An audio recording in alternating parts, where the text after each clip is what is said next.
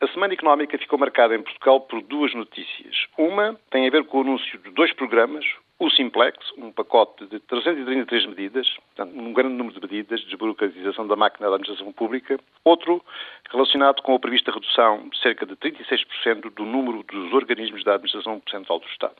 Além da eliminação de 187 departamentos, cerca de duas centenas das medidas referem-se à eliminação de certidões e da emissão de papel, cerca de oito dezenas à simplificação administrativa e outras à facilitação do acesso aos serviços públicos,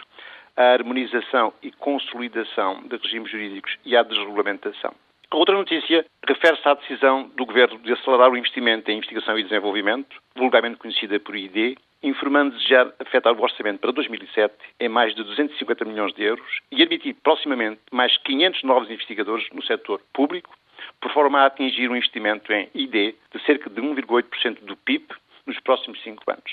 Quanto à primeira notícia, o anúncio do ligeiramento da máquina do Estado e das medidas de aceleração da utilização da internet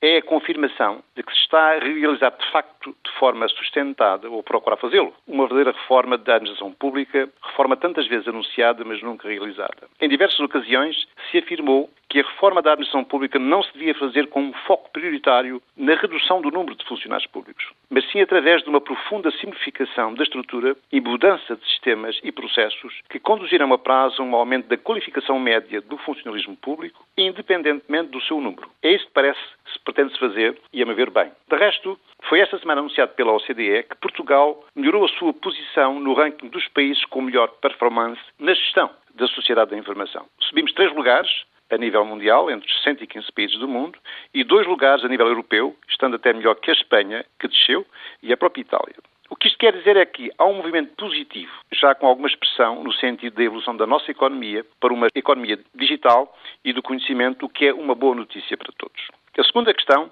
a do investimento em ID, é muito mais complexa, a meu ver, do que a primeira, pelo que não podemos estar assim tão otimistas. E isto porque, em termos de investimento público em ID, Portugal já se encontra hoje praticamente na média europeia. A questão central é que o nosso investimento privado em ID é dos mais baixos da Europa não se resolvendo esta questão apenas com mais investigadores no setor público, mas sim com mais investimento em centros de excelência de ID, em empresas privadas, orientadas por critérios de mercado e orientadas para o registro de patentes e marcas, com a criação de centros de ID em cooperação empresarial, para que empresas de menor escala, de menor dimensão, possam ganhar maior competitividade e, finalmente, para uma política de realização de pelo menos 50% dos doutoramentos em certas especialidades em empresas, em coordenação com as universidades, evidentemente, e com a escolha das respectivas teses orientadas por critérios de mercado. E assim, diria, para concluir,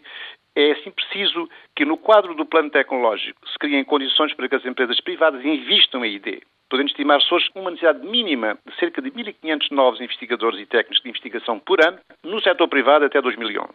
Caso contrário, será difícil, por um lado, passar dos atuais 0,8% para 1,8% do PIB em termos de ID, no final da década e, por outro lado, aumentar a eficácia e a qualidade da nossa administração pública.